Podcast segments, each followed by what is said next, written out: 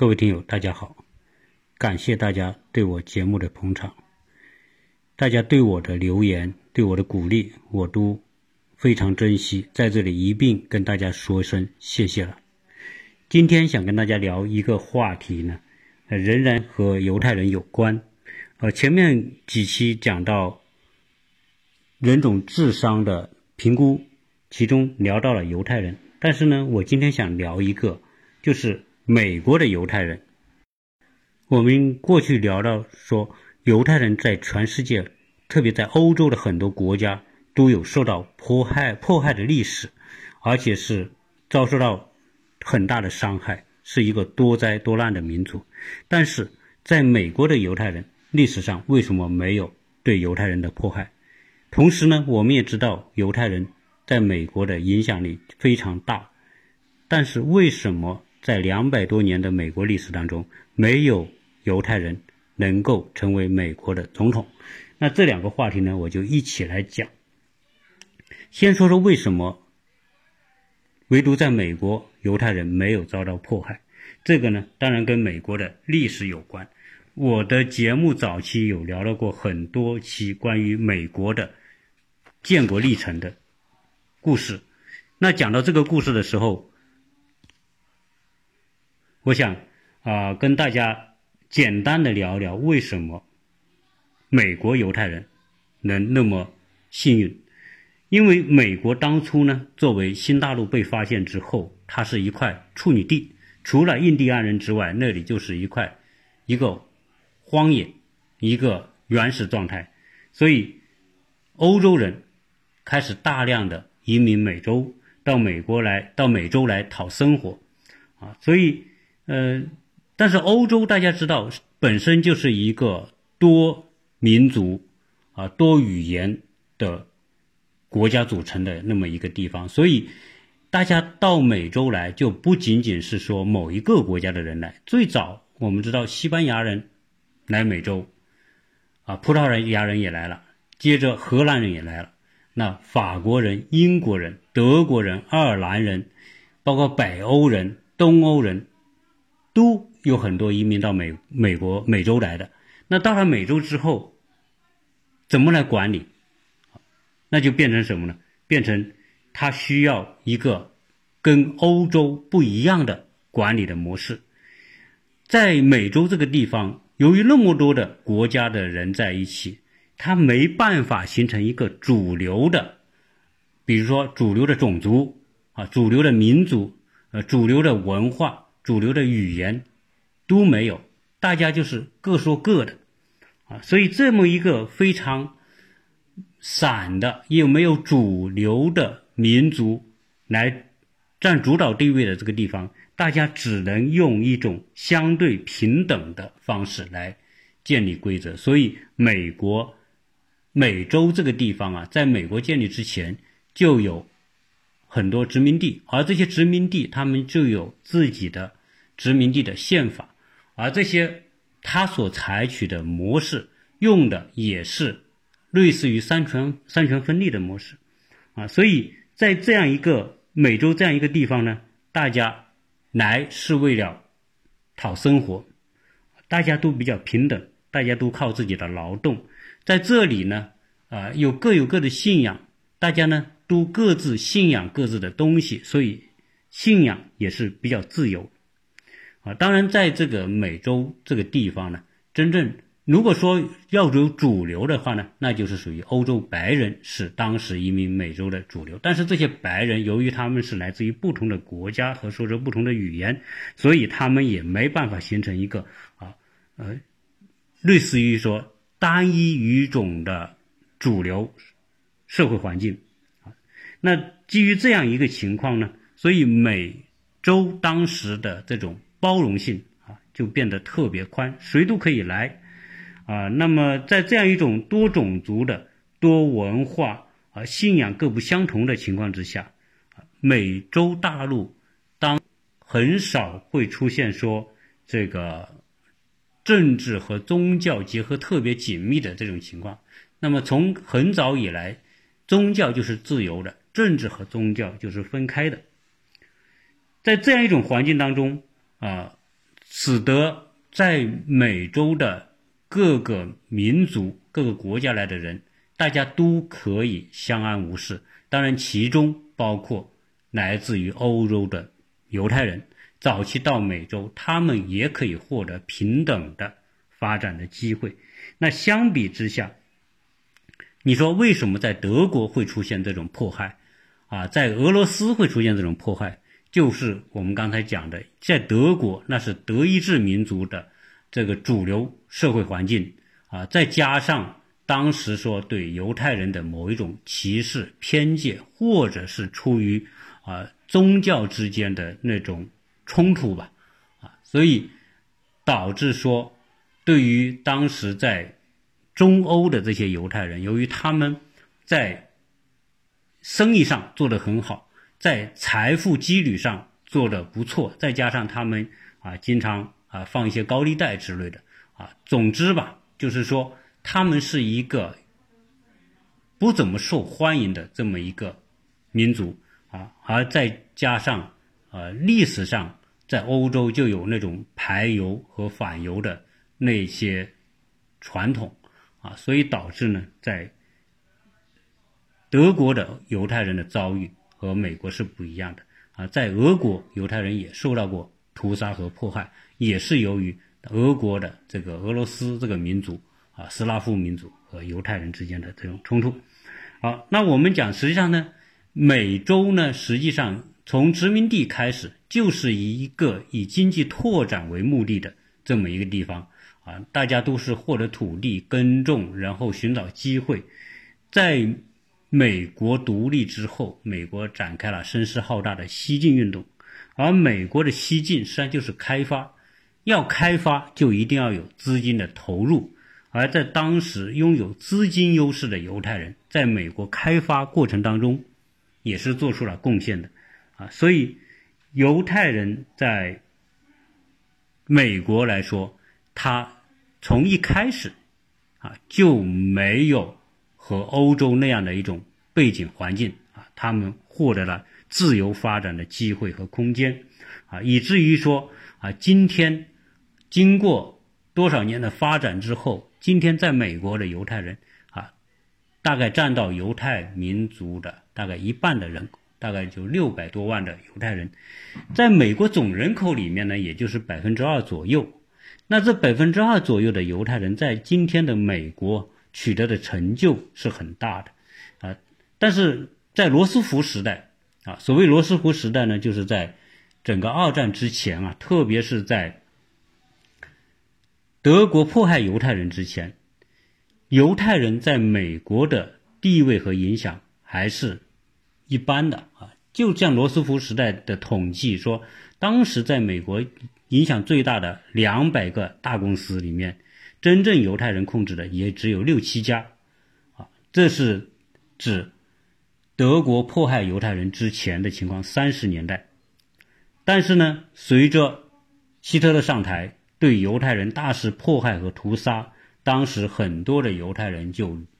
再一次流亡各地，其中有很大一部分就来到了美国，啊，当然包括爱因斯坦这样的大科学家也来到美国，还有很多其他的。啊，犹太人来到美国，从那个时候开始，犹太人在美国的地位就发生了很大的变化。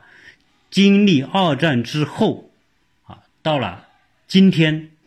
在美国的犹太人的影响力，啊，确实像很多人说的，啊，犹太人几乎可以操纵美国的整个的资本市场。啊，我们稍微举几个例子来说说。今天犹太人在美国势力有强大，因为这个我相信很多人都是有所耳闻的，啊，今天，呃，美在美的犹太人拥有的财富，相当于控制了美国财富的百分之七十，那这个说来就特别可怕，因为你只有百分之二的人口，啊，但是你控制了百分之七十的财富，啊，这个我相信是有一定依据的啊，比如说今天。四百个富豪里面有百分之二十的犹太人，这个是准确的，因为这是有资本市场的数据做统计的。那美国今天最有钱的一百个富人的百分之二十五是犹太人，在前四十名名的啊富豪里面有十八个是犹太人。在美国历史上还有哪一些啊？就报当代吧，这些投资界、政界各个领域有哪些名人？我稍微举几个例子，大家就知道了啊。这个巴菲特是犹太人啊，但是他可能不信犹太教，但是他的父亲是犹太人。呃，华尔华尔街的投资人里面，百分之四十的投资人是犹太人出身的。呃。Facebook 的老板大家知道哈，年轻的扎克伯格是犹太人，洛克菲勒是犹太人，呃，那罗罗杰斯还有索罗斯都是犹太人，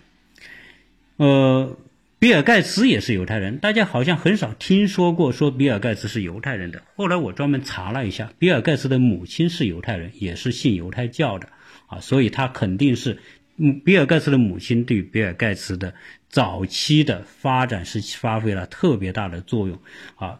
传媒大王默多克是犹太人，我们知道什么？美国的甲骨文的老板啊也是犹太人啊，那叫艾利森的。呃，彭博社的老板布隆伯格啊也是美国特别有名的富豪，也是犹太人。那在美国的政界呢啊，美联储。被认为是美联储主席，被认为是美国仅次于美国总统的第二重要的人物。那包括几个几任的美联储主席都是犹太人，包括格林斯潘啊，包括耶伦啊，他们都是犹太人。而在美国政界里面最知名的犹太人莫过于基辛格啊，是尼克松时候的国务卿。呃，在美国的议会里面。大概犹太人的议员占到了百分之三十到百分之三十五，啊，这个比例已经相当高了，因为这相当于所有的议员的总人数，它占到了百分之七左右，啊，但是它的人口只有百分之二，啊，那你说啊，这么有影响的这种犹太人的势力啊。那我再举个例子，包括传媒界哈，大家知道美国的八大电影公司的老板都是犹太人，三大广播公公司的主流的媒体，比如说《纽约时报》《华盛顿邮报》啊，是犹太人。今天特朗普的女婿，那个所谓的这个库什纳，那也是犹太人。啊，那犹太人的势力在美国这么大，但是为什么犹太人？就没有当上美国总统，这个大家会觉得好奇，啊，今天美国总统，美国历史上的历任的美国总统，啊，对犹太人都是特别关爱的，嗯，说的不好听是抱犹太人这些财团的大腿的，啊，当初犹太人在建国的时候啊，啊，他不是。幺八幺号决议宣布，以色列可以在今天的巴勒斯坦和阿拉伯人分治。当时给到他四千平方公里的土地，啊，但就说两万五千平方公里的时候呢，给了他四千，也就是给了一小部分给他。那当时犹太人是啊，觉得就算是这一点点土地，他能够立国，他们也绝不放弃。所以他们当时立刻宣宣布。建立犹太国，当时美国是很帮犹太人的啊，怎么帮呢？当时美国的总统啊就跟他讲，当时杜鲁门呢跟他讲，他说你们不要这么快宣布建国，因为你一宣布建国，意味着这些阿拉周边的阿拉伯国家就会来攻打你们，你们都根本没有准备，那很可能你们就会被打败啊，最后你们的建国计划就会泡汤的啊，即便这样，当时的。本古里安就是由以色列的第一任总理说：“我们选择立刻宣布建国。”啊，当然一宣布建国，就是出现了所谓第一次中东战争。哈，五个阿拉伯国家围剿他。啊，当时这个美国是想尽办法帮以色列。当时一打的时候，美有以色列根本没有正规军啊。但是阿拉伯国家都有正规军，有坦克、各种重型武器。这个以色列是没有多少武器的。刚开始一打之后呢，这个以色列就撑不住了，撑不住呢，美国马上出面调停，哎，说明你们先停战啊，先休战。所以，在美国的斡旋之下，休战了四个星期，以色列就利用这四个星期，大量的从美国获得了武器装备，啊，最后呢，啊，以色列反败为胜。所以，第一次中东战争，以色列打赢了，不仅打赢了，而且抢了几千平方公里的土地。那今天，以色列的国土面积是两万五千平方公里，也就是说，基本上现在啊，当初。巴勒斯坦的所有的地方都被以色列占领了，只有加沙地带和格兰高地两个两小块很小很小的地方，现在是属于巴勒斯坦人的，啊，这可见当时美国啊是多么的帮以色列啊，原因当然是这个美国有强大的犹太人的财团给美国政府施加压力，啊，那我们也讲到说。啊，以色列和阿拉伯人那么仇恨，啊，在非常敏感的一些事情上，包括以色列要把首都迁到耶路撒冷，啊，这一迁都当然是一个特别敏感的问题，会引起阿拉伯人的强烈的反抗反对。但是呢，美国立刻宣布承认耶路撒冷是以色列的首都，而且把他们的。美国大使馆也搬过去啊，这个我原来也提到过，啊，所以你想，这个七百万人口的以色列啊，如此受到美国的重视和厚爱，这个和犹太人在美国的巨大的影响力，啊，基本上每一个新总统就任之后，一定要去美国的犹太人联合会，啊，去表个态。就是说，我们是支持你犹太人的，支持以色列的，啊，所以啊，这么牛的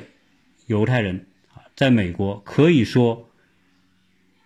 可以掌控着美国的经济和政治命脉的这么一个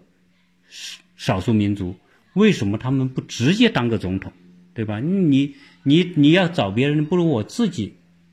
当总统。那我不就是对以色列可以更好吗？对吧？啊，那这个问题啊，啊，我相信很多人也是会觉得奇怪的，啊，今天呢，我也跟大家简单的来梳理一下啊，什么原因犹太人没有当美国总统，或者没当上美国总统，啊，这里面呢，首先一个，它还是一个人口比较少的原因啊，毕竟你呢是一个少数族，虽然你是。特别厉害的少数族，但是在美国政治里面，选举政治里面，它毕竟只是一人一票嘛。那你一人一票，你现在六百多万的犹太人，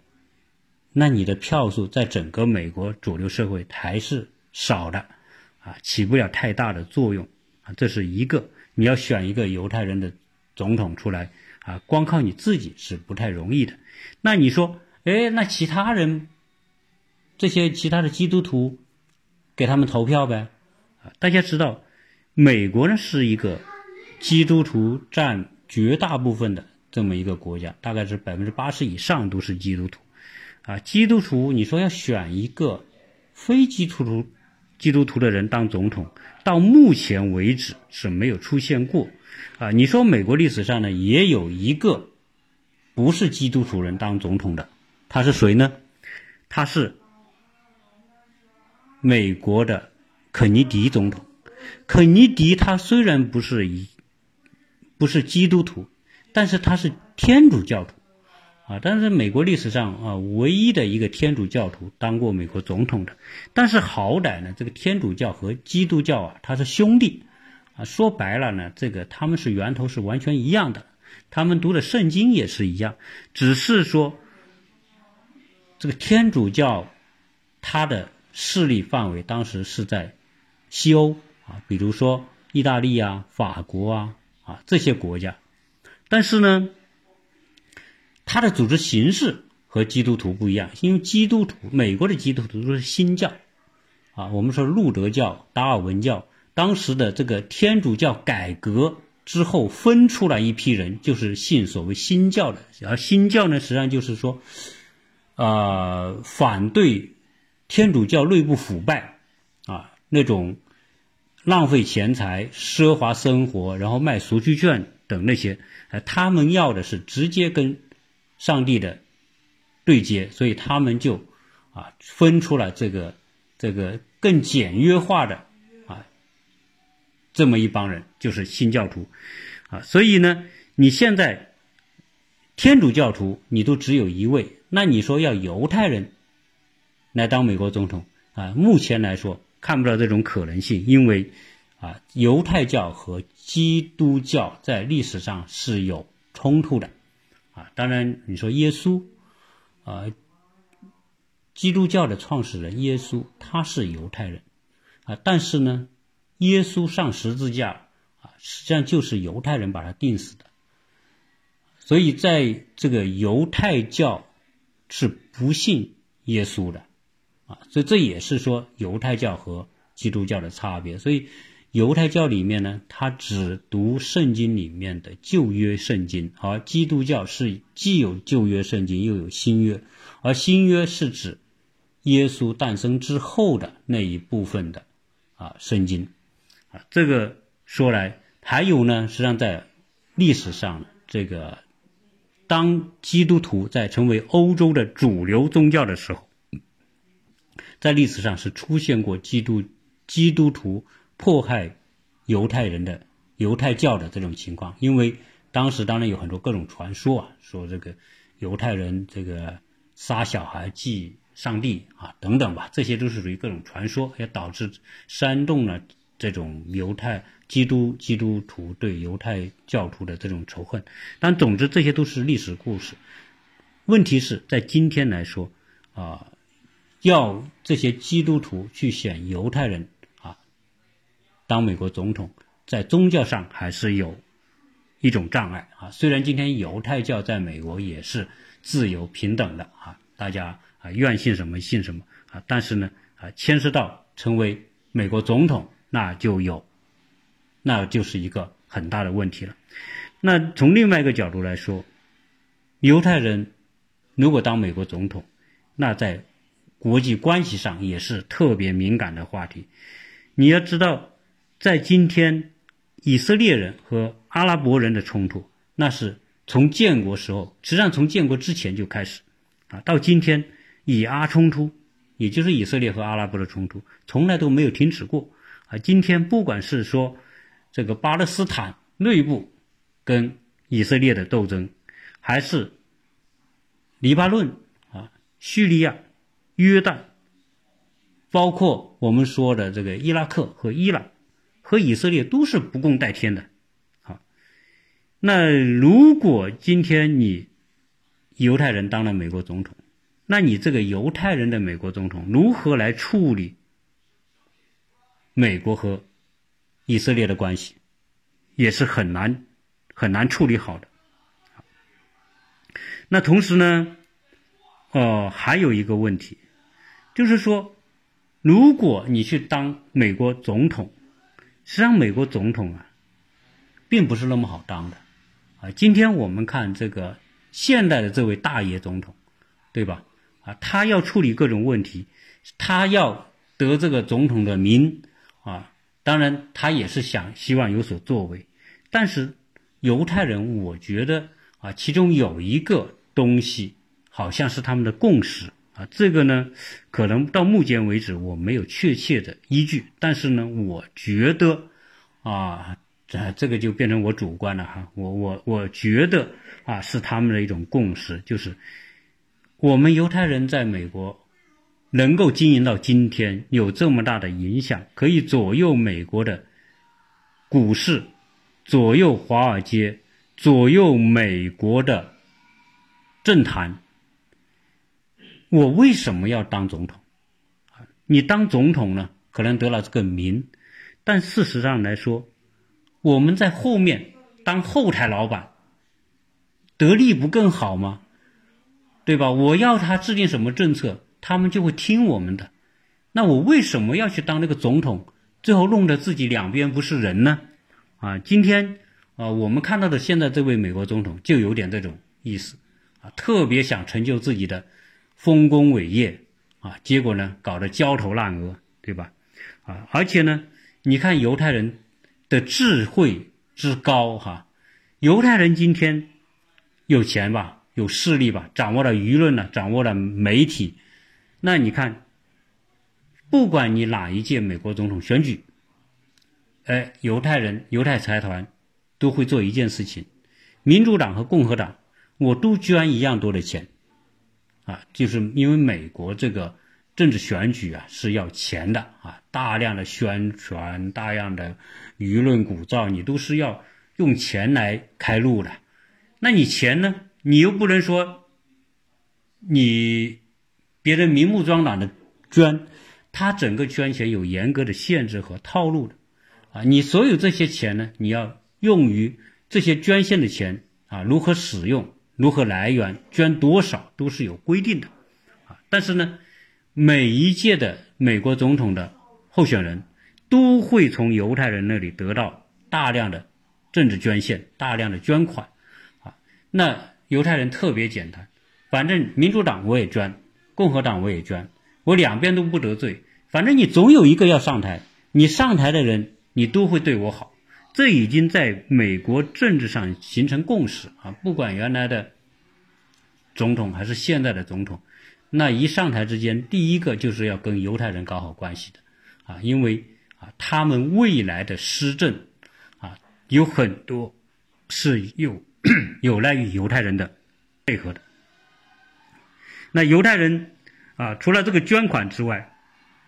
还有一个是让犹太人不太愿意要成为总统的一个原因，就是美国呢有两党构成。民主党和共和党势均力敌，基本上 接近百分之五十、百分之五十，或有时候多一点、少一点。如果你说你去竞选美国总统，你是参加以民主党身份去竞选呢，还是共和党身份竞选？如果你只要你加入以任何一个政党去竞选，你都意味着得罪了另一个政党，也就意味着你可能得罪了一半的人。那这个选择就变得得不偿失了，所以如果你说我以独立候选人，那你根本就不太可能啊！你再有钱，你也不太可能以独独立候选人身份你能够啊竞选上美国总统啊！所以呢，基于这些情况，所以犹太人会觉得我干脆对吧？我们就是当幕后的支持者，呃，我就是两边压住，我们要的不就是我们的投资嘛，我们的。生意，我们的市场，我们的资本增值嘛，啊，犹太人那今天在美国能够经营到今天，他财力上已经是毫无问题了，而他们今天的各种，包括高科技、传统的行业，它包特别是金融行业，他们是根深蒂固的，估计是吧，很难有其他的种族能够撼动它，啊，所以基于这样一个情况。加上犹太人的智慧，在这样一种美国这种环境当中，他在以前更恶劣的环境，他都能够如鱼得水。那么今天，在美国这么一个平等平和的环境当中，他们经营的更好，更加稳固，影响力更大。他们觉得根本没有必要去争这个美国总统啊。这个争下来，实际上有可能是淌了一个很浑的浑水，啊，实际上会打破犹太人现有的这种状态，啊，会得不偿失，啊，总总体来说呢，啊，犹太人啊不当总统，比他们当总统可能带来的益处会更大，啊，这是啊综合各种因素，可能会影响到。啊，犹太人两百多年在美国啊，没有当上美国总统啊，即便是总统提名的，参加总统提名的，都是早早的就淘汰掉了啊。所以啊，这个是大概的啊这样一个分析。那么这一期关于犹太人为什么没有当上总统呢？啊，就跟大家聊这么多，谢谢大家收听。